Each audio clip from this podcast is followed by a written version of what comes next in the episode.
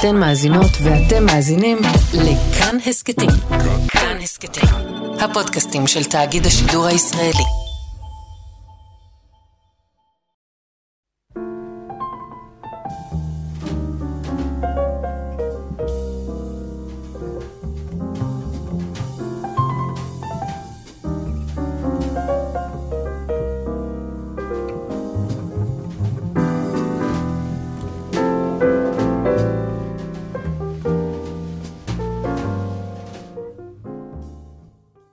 שבת שלום. צהריים טובים. ברוכים הבאים להתבודדות, כאן באולפן עמיחי חסון. ויאיר אסולין.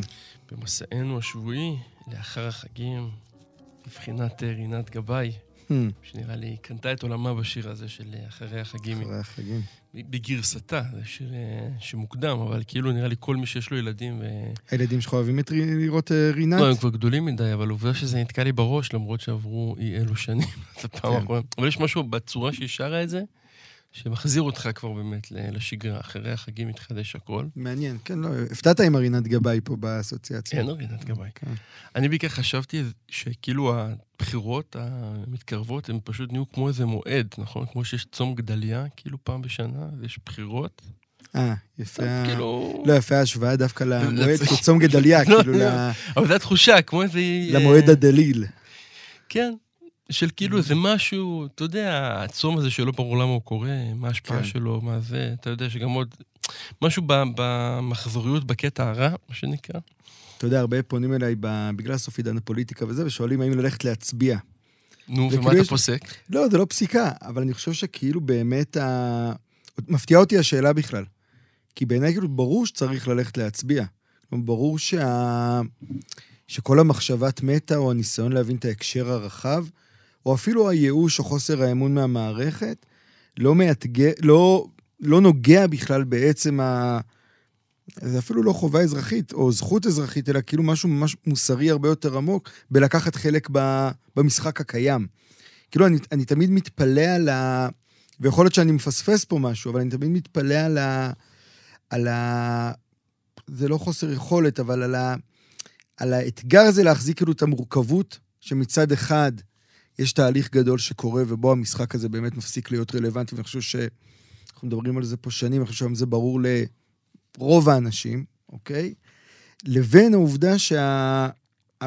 הפרקטיקה הקטנה, היומיומית הזו, השגרתית, כן, של ללכת להצביע בקלפי, חייבת להישמר. כן, אבל זה נכון, אל- אלמלא הנתון שהשחיקה של מערכת בחירות חמישית, אולי בעצם מקצינה את חוסר התוחלת של הפתק הבודד, אולי עוד יותר מאשר האשליה של לא, הפעם בארבע שנים. ב- בעיניי זה לא, בעיניי לא משנה כמעט מה הפתק עושה.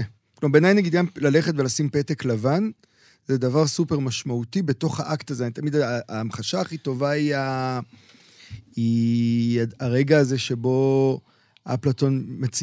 כבר נשפט למוות ומציעים לו לברוח מהכלא, זה לא מוסרי לפרוש מהמשחק שאתה. חלק ממנו. כן. וזה מאוד מאוד חשוב. תשווה את זה אפילו, סתם, אם אתה כבר מעלה את, העניין, לבחירות של המוניציפלית.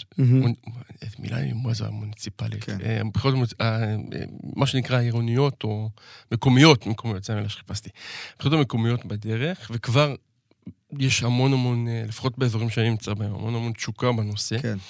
ואתה רואה איך, בגלל שההתמודדות היא התמודדות שיש לה תחושה שיש לך איזושהי השפעה פרקטית על המציאות, Mhm. אין ערך אפילו אה, עשרות, שלא לומר אולי אפילו מאות המאמרים שנכתבים על קורקינטים בתל אביב כרגע, כן. או על אה, כריתת עצים בירושלים. סתם, כשתי נושאים, ואני בטוח שזה קורה גם במקומות אחרים, ואל, וזה מבעבע כבר עכשיו, אנחנו מדברים על יותר משנה לפני זה, ותחושות ואמוציות ואיזה רצון להשתלבות, אל מול באמת הדבר הגדול מדי הזה כבר, שהחללית האם איבדה איתו את, ה, את היכולת אה, להסתמס.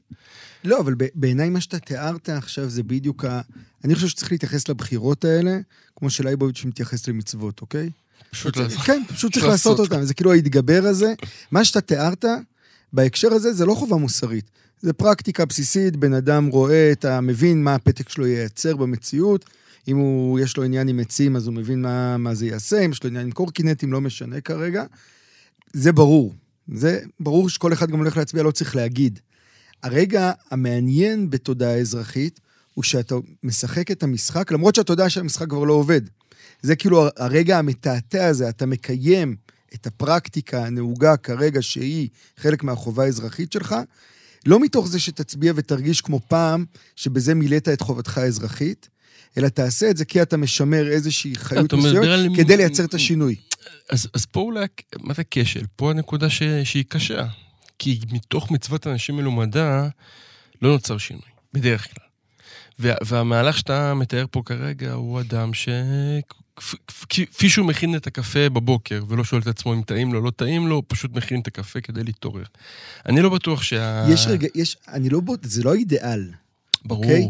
אבל יש אבל רגעים, זה שאתה מבקש ממני לשחק את המשחק, אני מבקש ממך לא להפקיר את המשחק. לא להפקיר את המשחק, אוקיי. בסדר גמור. אה, דווקא מתוך כל התובנות האלה, יש בזה משהו שהוא כמעט... אה, אתה יודע שבעולם אה, המזרוחניקי שגדלתי בו, לא היה ברור. אנשים לא האמינו כך באלוהים רובם, זאת אומרת, זה לא, לא היה פונקציה במשחק, ונורא האמינו בקיום מצוות מבחינה חברתית. ואני זוכר שבתור נער, אחד הרגעים הכי, אה, מבחינתי, מסירים של הילד בן 15 שהייתי, היה ארוחת שבת אצל, אה, בצהריים, אצל חבר. אחרי שאבא שלו מסביר לנו שכל הסיפור הוא בלתי מתקבל על הדעת, ובוודאי שלא קיים, ואז כעס עצום מבחינתו שאנחנו לא הולכים איתו אה, להתפעל מנחה. וזה, אתה יודע, זה דיסוננס שהוא... הוא, הוא, הוא טבעי, אני כאילו לא, אני לא מבין את הוא ב- ההתפלאות שלך, בקיצור. הוא, די- הוא דיסוננס טבעי כשמדובר באלוהים, אוקיי? הוא לא דיסוננס טבעי בעיניי כשמדובר בלהתפכח מהמדינה. הרי בעצם מה הזעזוע הגדול? זה כאילו מישהו סיפר לנו שאין אלוהים. אבל עכשיו אנחנו יודעים שאין אלוהים. ועדיין, את הפרקטיקה הזאת שמשמרת כרגע את האשליה, כדי שנוכל להצמיח את האשליה הבאה, צריך לשחק אותה. כן, זה כמו קצת, אה, אני יודע, במובן מסוים, אה, אני יודע, זוגות שממשיכים ממשיכים להציג איזו זוגיות הרמונית מול הילדים, למרות שכבר ברור שהעסק לא עובד, אוקיי? יש איזה תעתוע כזה, יש מורכבות, שאני מרגיש, רק אני, רק אני אגיד, יש, יש לי איזו תחושה שכאילו אנחנו לא מצליחים להכיל את המורכבות הזו, שבאה ואומרת, הדברים הם דיזולבינג, הם כאילו נמסים אחד כלפי השני. הם לא חד, חד חד ערכיים, טוב, זה לא, זה כבר לא, אז זה כן, מה התשובות, מה הפתרון, טה-טה-טם. יש רגעי מעבר שהיכולת להחזיק בהם את שני הצדדים, אני חושב שהיא קריטית. אבל דווקא רגעי, רגעי המעבר האלה מזמנים בדיוק, בעיניי, את הכאילו אה, בחירה למשל לא להצביע. אני רק אגיד שאני כן מצביע, לטובת הפרוטוקול. אבל ה- נרשם. עיין ערך אה, התהליך המרתק שקורה כרגע עם החברה הערבית בעיניי. הבחירה של רוב החברה הערבית לא להצביע, כחברה, כאמירה, יהיו הסיבות אשר יהיו, מייצרת איזשהו זעזוע שבאמת יכול לייצר אחר כך שינוי. אני לא אבל- חושב, אני חושב שהוא מייצר, אני חושב שאת ה... ה... ברגע שאתה מוותר על זכות, קודם כל אני חושב שאין אין לך את הזכות לוותר על זכות, אוקיי? זה דבר אחד. ושתיים, ברגע שוויתרת על זה, ויתרת על משהו בתודעה שלך, ביכולת בסוף קדימה לחולל שינוי. כלומר, זה שאתה לא מצביע, לא, כמעט לא מייצר אימפקט. תשים, שכולם ישימו פתק לבן, אוקיי? שיהיה קלפים מפוצצים בפתקים לבנים, האימפקט של זה יהיה אדיר. אבל ברגע שאתה מחוץ למשחק, אז איבדת את היכולת להשפיע בתוכו. כלומר, יש פה איזה, איזה תעתוע כזה שה... שכאילו כמעט ילדותי במובן של האו כן או לא. לא, אני חושב שבאמת בזמנים של מעבר, אתה צריך להחזיק את הסיפור הישן, להסתכל קדימה על הסיפור החדש ולדעת שהם לא נוגעים אחד בשני, אבל אתה צריך את שניהם. וגם מזה אל תנח ידך.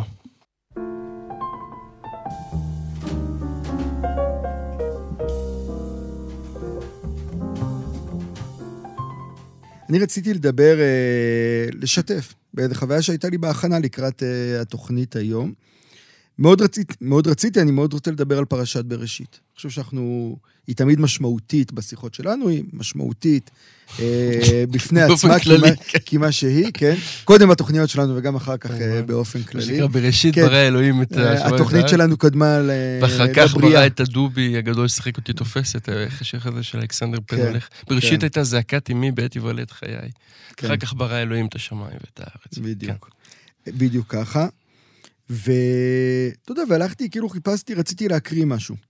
והלכתי לכל המקורות אה, הרגילים האלה שעוטפים את חיי, אה, אה, הרמב"ן על התורה, ומורה נבוכים, ורב צדוק, ועוד כל מיני מקומות כאלה שככה שותה, ורמח"ל בכרך פתח חוכמה שעסוק הרבה ברגע הבריאה וברגע ההיווצרות וכאלה. וממש יצא, מצאתי את עצמי יושב איזה, נגיד... זמן אה, מה? זה, זמן מה פלוס, אוקיי? אה, ככה באמת מסביבי הספרים, ואני מסתכל, והרגשתי שה...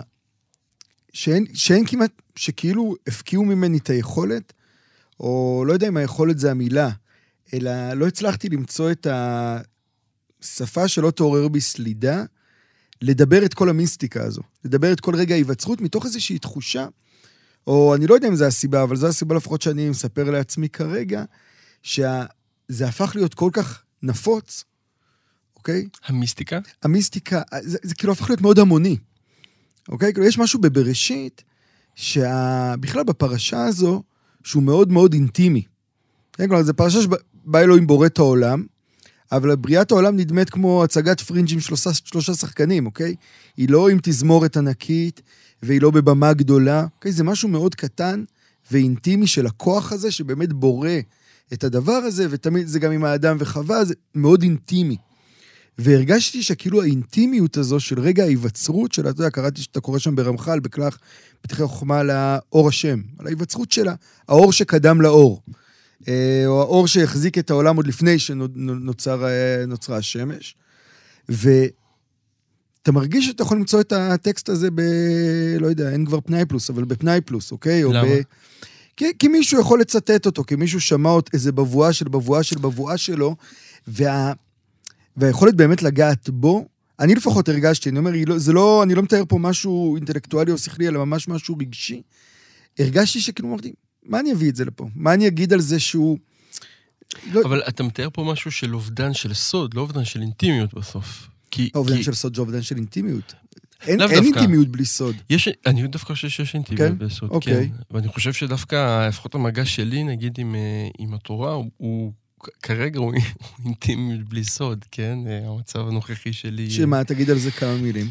שסוד דורש אה, איזשהו אלמנט של ערפול, למשל.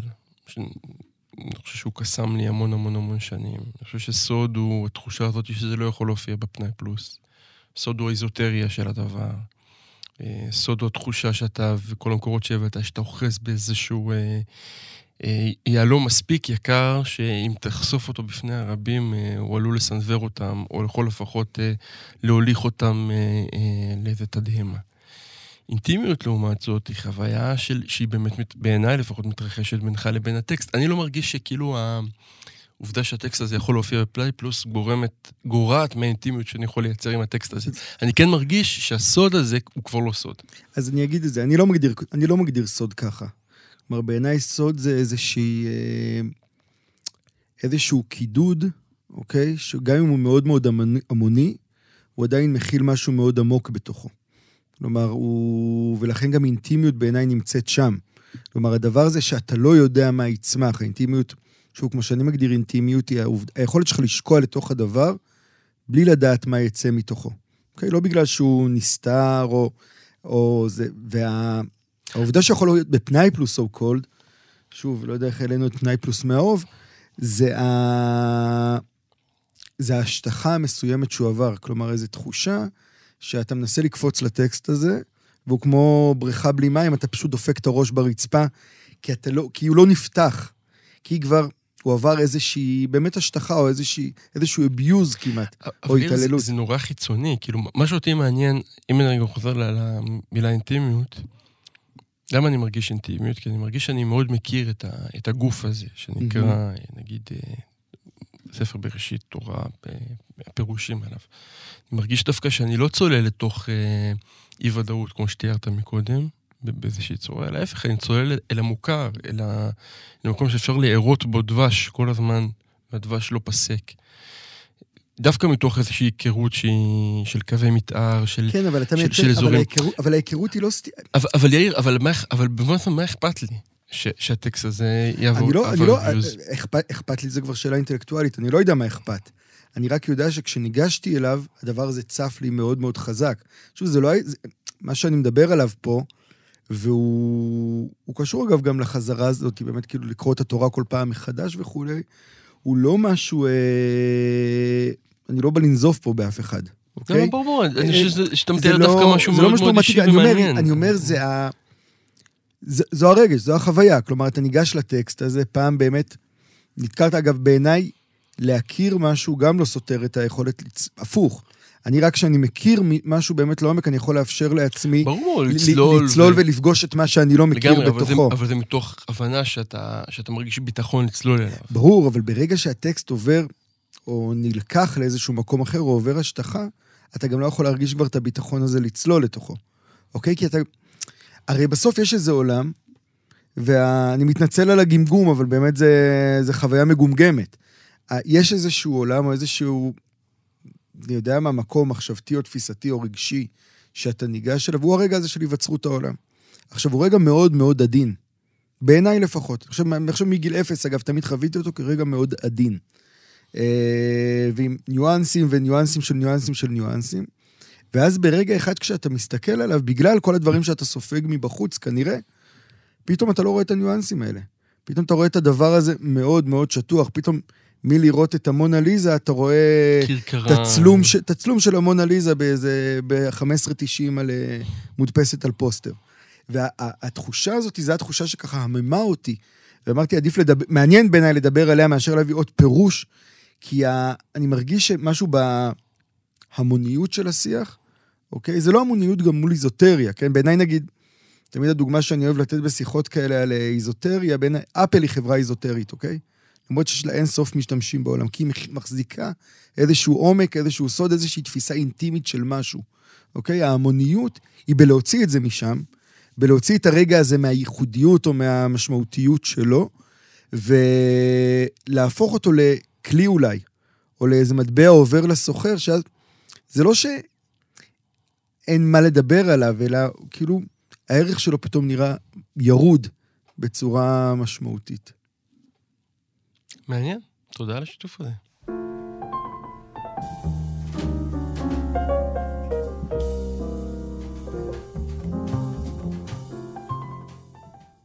טוב, האמת שאחרי אחרי הנושא שהעלית, אני כאילו מרגיש טיפה לא בנוח להעלות את, ה, את הדבר הבא, ובכל זאת אה, נעלה אותו. אני חושב שגם בשנה שעברה אה, דיברנו על דן פגי, זה גם יום ההולדת שלו בהקשר של אה, בראשית, ובאמת הבאנו למי ממאזיננו שזוכר את שירי קין והבל שאינם אה, אה, כתוב בד, אה, ברו- ב, נו, בקרון החתום, אלא כל אה, שירי האחים האמיתיים והנהדרים שלו, ובאמת. פגיס מתייחס לסיפורים האלה של ספר בראשית אה, בתור הארכיטיפים שמהם מורכבת המציאות גם היום, ארכיטיפים שנקבעו אז. ואני רוצה להביא שיר שלו, אה, שדווקא מדבר על הפרשה הבאה, על פרשת נוח, אה, אבל הוא מתכתב בהחלט גם עם המוטיבים שעולים כאן, שיר קצר, הוא נקרא ערערת. כשכל ניצולי התיבה פרצו ליבשת, ובשמחת ערבוביה פטפטו, שאגו, הריעו לטרף, גאו לפרייה ורבייה, ומעל לראשם רומזת הקשת, שקץ לא יהיה עוד. בא הקץ, על הדגים חסרי הדאגה שחיו על חשבון האסון כספסרים גמישים. עתה על פני האדמה מתקרשת, פורי סנפיר נלכדו, ובפה פעור טבעו באוויר. זה שיר ש...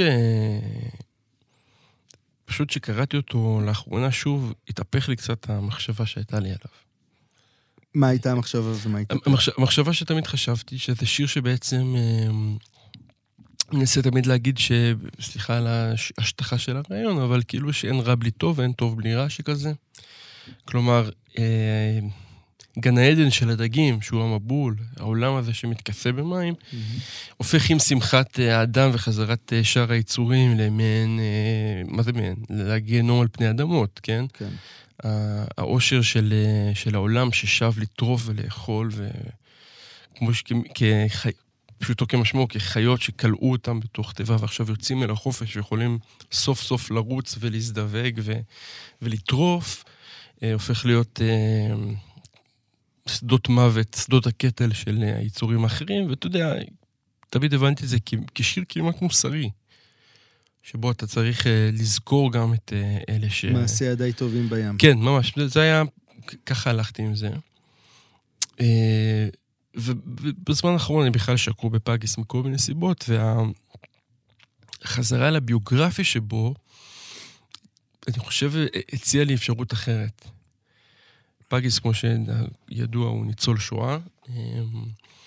שבאמת השואה חוזרת במיוחד בשירי בראשית ובמיוחד בארכיטיפים האלה של, של הסיפורים המכוננים. Mm-hmm. ואני חושב שבהבנה אחרת, הספסרים האלה, הדגים הספסרים שמרוויחים על חשבון האחרים, נראים לי דווקא אנשים שהוא לא רוצה לרחם עליהם. אנשים שטוב מאוד שגורלם הוא אה, למות, אה, לטבוע באוויר, שזה סתם ביטוי יפה, אה, עם פה פעור.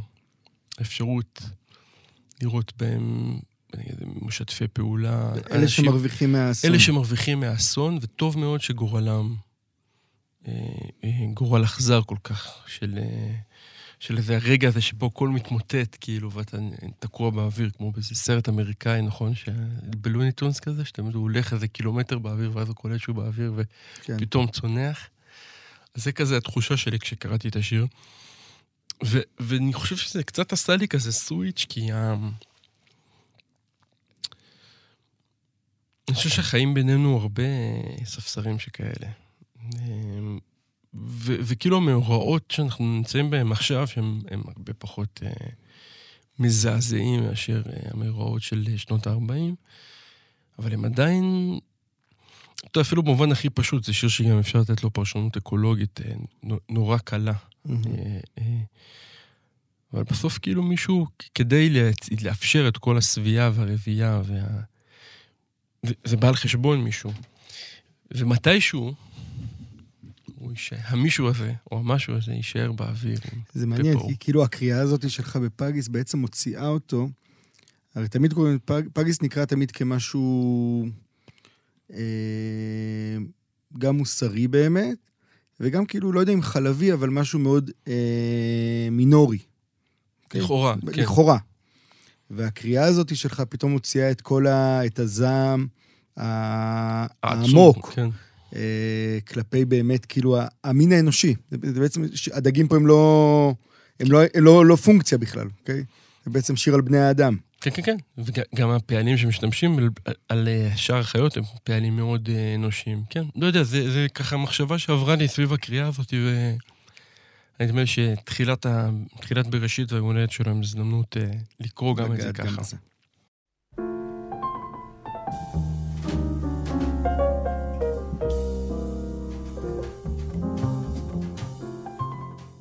אני רוצה בתרבות וספרות, בכלל צריך להגיד שבחגים היו לא מעט מוספי ספרות טובים. כאילו, אני ככה לפחות הרגשתי ב... לצד יש להגיד, אה, ממש ראית את אלוהים לא מרחם על אורחי המוספים. אה, לגבי... בסדר, זה... פשוט... זה, זה, זה הנתון, זה המובן מאליו. כולל ה-4,000 שאלות שרצינו לשאול את עידן, באמת לא הבנתי למה לא השתתפת בזה, אין שאלה שלא רציתי לשאול את עידן רייכל. שהיה סוג של שיא. שזה זה דווקא זה דבר שווה שיחה בפני עצמה. על, ה, על איך, איך מייצ... מנסים לייצר איקוניזציה. אה, בשלב כל כך כן, מוקדם של, כן. של המציאות, כן. אה, בקיצור, באמת היו מוספי ספרות אה, מעניינים, היו גם שירים טובים, גם בארץ, גם בידיעות. אה, היו גם טקסטים מעניינים, ואחד הטקסטים שתפס אותי מאוד מאוד חזק, עכשיו הוא התפרסם בסוף השבוע שעבר, אם אני לא טועה, אני כבר באמת לא, לא עוקב אחרי, ה, אחרי הרצף, אבל... וזה היה טקסט ש... על פרימיו לוי מתרגם את ככה. זה, זה, זה היה טקסט על, על התרגום של פרימו לוי את קפקא. אה, אני רק מחפש את ה... פרח לי השם של מי שכתב אותו. אה, אז אני רק רגע שנייה. אני אגיד בינתיים שלפחות לפי מה שנכתב שם, היה תרגום אה, שלא לא בדיוק התקבל בהתלהבות, בהמון ביקורת. והטענה של המאמר הייתה שקפקא, שלוי מזדהה פה עם ה... עם התקיעות הקפקאית בהקשר, כמובן, שחוזר... אה, אז כתב, כתבת את המאמר הזה, דוקטור יוחאי עטריה, אה, ו... אין... אנחנו כאילו באמת מצויים כל כך בעולמות האלה, ובוודאי שאין המון טקסטים שגורמים לך פתאום לחשוב על משהו, או פתאום להתבונן על משהו אחרת. או שאתה מרגיש לפחות שהכותב פתאום תפס משהו על, ה, על המציאות או על מושא הכתיבה שלו, והטקסט הזה היה כזה. כי בעצם מה שיוחד אריאד טוען שם, אה, בעיניי טענה מאוד מאוד מעניינת, שה... אומר שהם נוהגים לייחס את ההתאבדות של פרימו לוי למחנות ולכל כן. הדבר הזה. ואומר, בסוף פרימו לוי התאבד אחרי שהוא תרגם את המשפט של קפקא. את החוויה הזאת ש... של חוסר המשמעות העמוק של המציאות, והוא מפנה, בעצם כל המאמר מתבסס על אה, שיחה שהייתה עם פרימו לוי, שהיא מופיעה גם בספר, אה, בספר שיחות איתו, שיצא בעם עובד לפני כבר לא מעט שנים. והשיחה הזאת נקראת תקיפה ושמה פרנץ קפקא. וחזרתי, בעקבות הטקסט ההוא חזרתי לספר הזה, שמצאתי כל מיני סימנים שסימנתי בו בזמנו, ואני פשוט רוצה להקריא קצת על, ה... על איך פרימו לוי פוגש את קפקא. כי אני חושב שהוא הוא תופס דברים מאוד מאוד עמוקים. בכלל, אני מרגיש, לפחות לגביי, שה... שאם דיברנו מקודם על תקופות של מעבר ועל התפוררות, קפקא הופך להיות, הוא הרבה יותר רלוונטי למאה ה-21 ממה שהוא היה למאה ה-20, כן? כלומר, אפשר לדבר על קפקא בהקשר, והוא קצת מדבר על זה פרימה לוי בהקשר של מלחמות העולם, של השבר ההוא. אני חושב שקפקא תפס משהו הרבה הרבה הרבה יותר עמוק ב... בשיטה שכביכול הוא אה, כביכול צמחה בין היתר גם בעקבות כאילו ההסתכלות שלו. אה, הוא אומר ככה, הוא מדבר על התרגום שלו את קפקא. הוא אומר, הדבר הוצע לי לתרגם את אה, קפקא, ואני הסכמתי את המשפט. למען האמת קצת בקלות דעת, כי לא חשבתי שאהיה מעורב מעורבות עמוקה כל כך. עליי להוסיף ולומר שקפקא מעולם לא נמנע עם היוצרים האהובים עליי, ולהסביר מדוע. לא תמיד אנו מעדיפים את הסופרים שלפי תחושתנו הם קרובים אלינו. פעמים רבות יקרה היפוכו של דבר. נדמה לי שככל שהדברים נוגעים ליחסי אל קפקא, לא מדובר בשעמום או בחוסר עניין, אלא בהתגוננות. ונוכחתי בדבר כשתרגמתי את המשפט. הרגשתי שהספר תוקף אותי, ועליי להתגונן מפניו. דווקא משום שהספר נפלא ומפלח אותך כמו רומח, כמו חץ. כל אחד מאיתנו מרגיש שהוא עומד למשפט. לא הרי קריאת ספר בישיבה על כורסה ברציפות בלי הפסקות, כהרי חרישת הספר מילה מילה רגב אחר רגב, כפי שמלאכת התרגום מכריחה אותך לעשות. בזמן שתרגמתי את המשפט עמדתי על מקור עוינותי כלפי קפקא, התגוננות שיסודה בפחד. ייתכן שגם בשל סיבה מסוימת מאוד. קפקא היה יהודי, אני יהודי. המשפט נפתח במעצר בלתי צפוי ובלתי מוצדק. הקריירה שלי מתחילה במאסר בלתי צפוי ובלתי מוצדק. קפקא הוא סופר שאני מעריץ, לא אוהב. אני מעריץ אותו ומפחד מפניו, כמו מכונה גדולה שעומדת לדרוס אותך. מפחד כמו מפני נביא שעומד להודיע לך על יום מותך. אני אקריא עוד, אה, עוד משהו שהוא אומר על קפקא. חייבים להכיר בכך שקפקא ניחן ביכולת כלשהי לראייה שמעבר להיגיון היומיומי. הייתה לו בוודאי רגישות כמעט חייתית, כמו שאומרים, על נחשים שצופים את התרחשותה של רעידת אדמה. הוא כתב את ספריו בעשורים הראשונים של המאה הזאת, וצפה דברים רבים. בתוך הרבה סימנים אחרים, בתוך הצטלבויות אידיאולוגיות, זיהה את הסימנים של מה שיהיה גורלה של אירופה עשרים שנה לאחר מכן. במשפט יש אינטואיציה מוקדמת שהאלימות היא תולדה של הבירוקרטיה. אותו כוח חולה, אותו כוח שאין לעמוד בפניו, פרי ימיה שלנו. אחיותיו של קפקא מתו כולן בלאגר. היו טרף למנגנון מושחת ושפל שהוא חזה את לידתו. אני חייב להוסיף שייתכן שפרשנותי למשפט אישית מדי, וידוע לי שיש רבות אחרות. ספריו של קפקא, המשפט במיוחד, מלאים סתירות. יוסף קוף מרגיש אשם וזכאי חליפות. אכן זו סתירה. האדם איננו אותו אדם תמיד בעיני עצמו. קפקא אינו אותו קפקא תמיד בעיני עצמו. אפשר להרגיש לחרוסי, לח, לסירוגין, או בו בזמן אשם וזכאי. מי שמחפש היגיון ועקיבות בספר כמו המשפט, מעוות אותו, שולל אותו, הורס אותו. יש עוד הרבה מה להקריא בשיחה הזאת. טקסט נהדר, וגם הוא מאוד מאוד מדויק פה, פרימו לוי, אתה ממש מרגיש את, ה, את התשוקה שבה הוא מדבר. אני רק אגיד שפעם הקראנו פה את uh, שולם, שמדבר על קפקא כמיסטיקאי של המאה ה-20. כקבלה חילונית, כן. ואת ה... אפילו משתמש בעיתוי חילוני, כן, מה שמדבר כן. על המיסטיקה, שזה ה-abuse לטקסט של שולם אולי זה קצת לקרוא לזה קבלה חילונית, אלא כמובן שכמיסטיקאי וכמישהו שעסוק בשורשי המציאות, אפילו אפרופו ספר בראשית. אה, לא יודע, זה היה נראה לי טקסט שראוי לציין, אני חושב שממש שווה ללכת לקרוא את הטקסט הזה של יוחאי עטריה, ולראות איך פתאום, כשאתה מצרף שני דברים שהם כאילו לא קשורים, הם סתם יושבים שם בבירוגרפיה, פתאום דברים מקבלים. משמעות חדשה.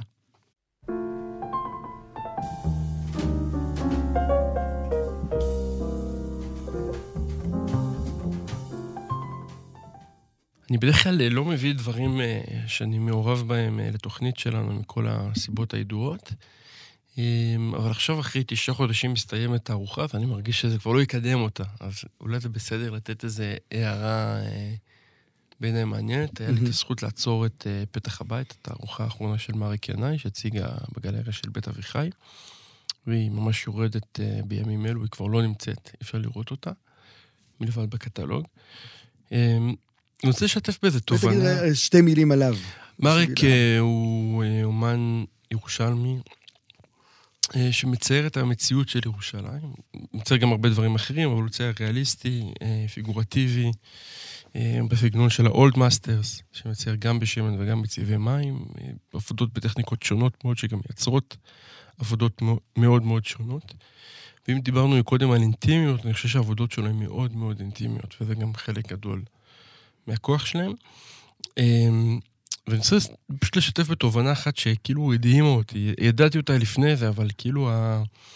בגלל שזה גם המקום עבודה שלי, אז אני כל הזמן עובר בתערוכה ורואה איך אנשים מגיבים אליה, ולפעמים סתם יושב ומקשיב לשיחות.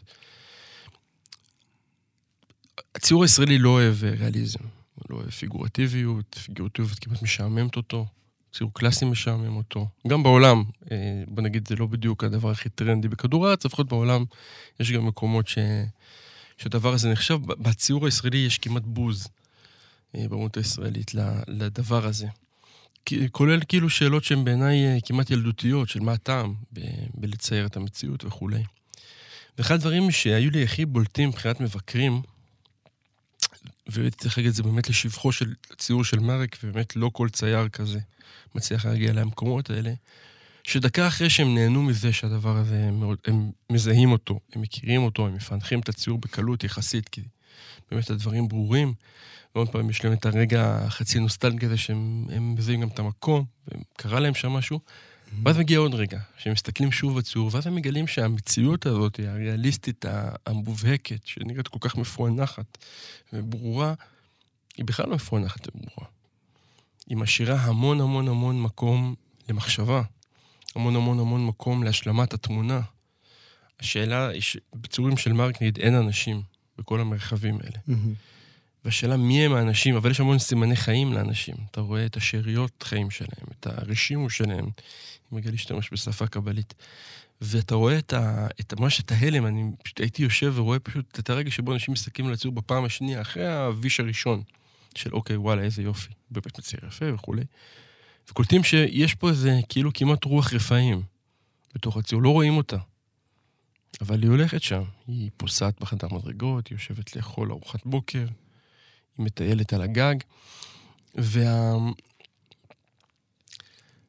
והמציאות, מה שאני מנסה להגיד, היא אף פעם לא כל מה שנראה.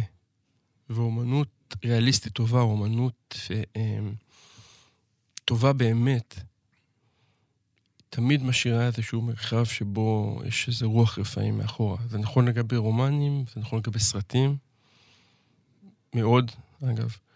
אה, וזה נכון לגבי ציור, וכאילו התערוכה הזאת, בלי שבכלל התכוונתי, כאילו פתאום הבהירה לי עד כמה זה משמעותי, ודווקא בפידבק הזה של, אה, של להתבונן במתבוננים. זה מעניין, כי אני חושב שבדברים שאמרת עכשיו, קצת הגדרת את ה... בדימוי הזה של הרוח רפאים, את מה שהרגשתי אל מול ההתבוננות הזאת על ספר בראשית, מה שדיברנו עליו בתחילת השיחה. כאילו, התעתוע הזה, אז אמרנו שגלוי הוא לא סותר את, ה... את האינטימי, אוקיי? אבל ה... כשהצ- כשהרוח רפאים נעלמת, אז זה נהיה הקיץ', או אז זה נהיה שטוח. כלומר, זה לא האם הדבר הוא גלוי או לא גלוי, אלא האם גלוי זה התצורה היחידה שבה הוא יכול להתקיים. כלומר, אני חושב שבציורים האלה באמת, בתערוכה, וזה גם באמת עובר בקטלוג, יש את, ה... יש את התחושה שהציור הזה, יש לו עוד, עוד המון המון שכבות מאחוריו. אתה רואה איזו שכבה שאם. תתחיל לחפור בפנימה, אתה לא יודע לאיפה תגיע, כן? קצת המערה הזאת של עליזה בארץ הפלאות. אתה לא יודע, כאילו, והוא מזמין אותך לחפור בתודעה, בהתבוננות, העיניים שלך לא שבעות ממנו. כן, אתה כל הזמן עסוק בלפענח את מה שכביכול לא צריך לפענח אותו. בדיוק. שזה, אני חושב, ה... אמור... ציור פיגורטיבי, טוב, זה מה שהוא יודע לעשות. הוא בדיוק יודע להגיד לך, מה שאתה רואה פה, הוא לא מה שאתה רואה. למרות שאתה חושב שאתה שזה רואה לא- את זה. למרות שכל כך ברור מה שאתה רואה. כן, כן, יפה. כן, כן. הגדרת את זה נכון. אז אה, זהו, הערה אחת על אוצרות.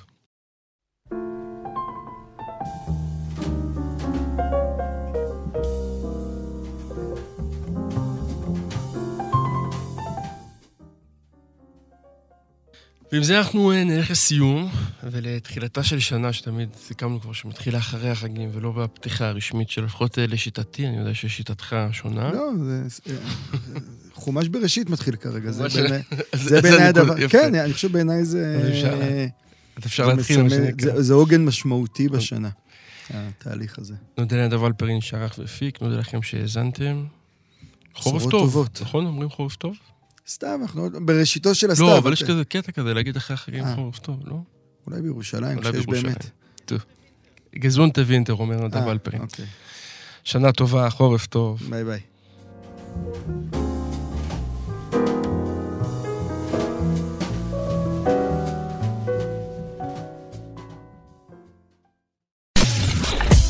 אתן מאזינות ואתם מאזינים לכאן הסכתים.